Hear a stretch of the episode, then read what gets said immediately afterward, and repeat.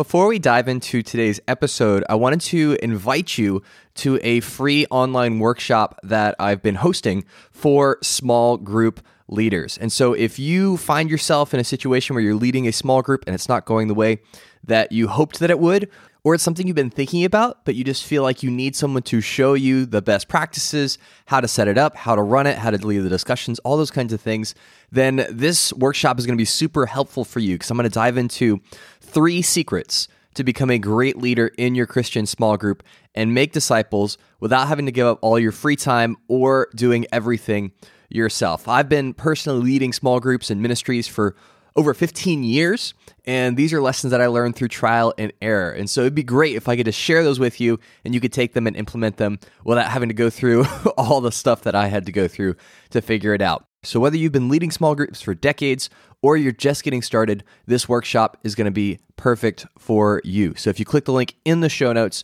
you can go ahead and register for that free workshop today. Welcome to the Practical Christian Podcast. I'm Travis Albritton, a former rocket scientist turned digital missionary, here to bring you the bite sized tips and strategies you need to become an effective Christian. Thanks for tuning in. Now let's jump into it.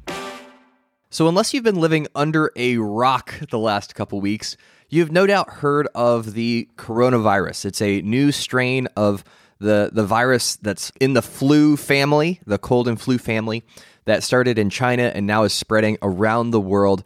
Uh, and it's really something that's uh, for a lot of people is is making them feel very concerned, if not uh, outright fearful, which is understandable when something like this happens, which is so far out of our control, and we're still learning so much about it, and there's so much uncertainty. It's only natural to feel that uncertainty and to feel that anxiety and want to do something about it to protect ourselves, protect our loved ones, and just to go about things in a wise manner. And I know personally people that are being impacted by this uh, by this virus. Uh, I have friends that live in Italy, which is currently under a countrywide quarantine. And so when this kind of stuff happens, it, it just makes you, it just jars you out of your normal routine. It jars you out of normal life. And so I wanted to share just very quickly some uh, things that I think are super helpful for us as Christians to remind ourselves of, and just some best practices for how to move forward faithfully, but also using wisdom. Because as cool as it is for us to read stories in the book of Acts, like Paul getting bit by a venomous snake and then God making sure that he doesn't die, I'm not sure if hermeneutically we can appropriately apply that to today's situation. And so, number one, the best thing you want to do, whether you're in a quarantine zone or not, is to heed the advice of health officials. Now, you might be saying, well, Travis, if we're Christians, aren't we supposed to be relying on God first and foremost to, you know, help us, uh, you know, not get sick and to, you know, stay away from this particular virus? Sure. But if you read through the book of Exodus, you'll get a sense of how God thinks about cleanliness and preventing the spread of disease. It's not something that, you know, as Christians, we necessarily think a lot about, but for the Jewish people, this was super serious. Like, being clean and doing things that prevented disease, like uh, washing yourself, you know, not touching dead animals, staying away from certain foods, not pooping inside the camp. There's literally, I will leave a link to a fun verse where God's like, hey, I don't want to step on your poop, so make sure you go outside and poop out there. So, so God understood the importance of cleanliness for the Jewish people. And so it's not like so far outside of the realm of what he focuses on and what is important to him to you know take the advice of health officials and scientists and experts that are saying hey wash your hands. Hey maybe you don't go for that full you know embrace hug for the next few weeks and you just find other ways to uh, communicate that love and affection to your brothers and sisters.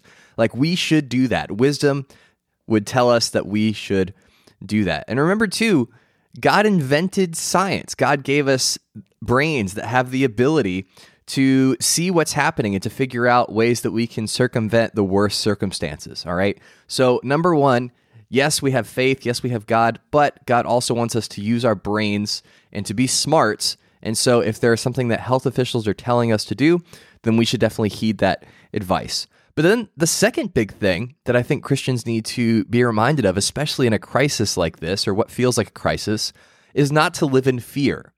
it is so easy when so many things are uncertain and you aren't sure what's going to happen tomorrow or the next day, or your retirement is disappearing because you have a bunch of uh, stock invested in the American Stock Exchange and it's plummeting day after day. Whenever there's uncertainty like that, it's very easy to become fearful, to be afraid of losing what you have, of, of losing grasp of what you have uh, built up for yourself right? Whether that is financial or health wise or your lifestyle or the relationships that you have, and you're just afraid of losing people to this virus, it's very easy to go there.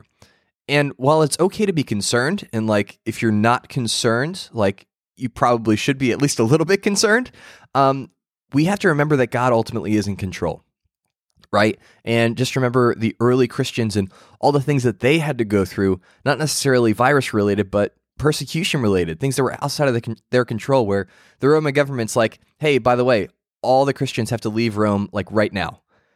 Okay, well, what if you grew up there? What if that was your whole life? And now, because of your faith, you're being forced to leave? Like, that would be jarring. It would be very natural to feel fearful and wonder, like, what is God up to? Is he really for us? Is he really with us? And so it's just super important to remember that God is in control. As out of control as things can seem, and as crazy and chaotic as things can seem, God is still there. God still has his hands on the wheel, and we can trust that he is ultimately going to lead us through this. And then the third thing that I would encourage you with among all of this is to remember that this world is not our home. And while it's definitely one thing to say it it is it can often be harder to believe it. I mean i don't know about you but this is the only thing that i've ever known. I haven't actually uh, experienced another kind of existence outside of earth. And so it is kind of like this mental gymnastics exercise of okay i know this world isn't my home but it's the only thing i've ever known so it's hard for me to really put my full weight into that. So i just want to read this passage for you from 2 corinthians 5 that i think upon reading it really speaks into what's currently going on with this coronavirus and the kind of mindset that we should have as Christians. So starting in 2 Corinthians chapter 5 verse 1, Paul writes, "For we know that if the tent that is our earthly home is destroyed, we have a building from God, a house not made with hands, eternal in the heavens.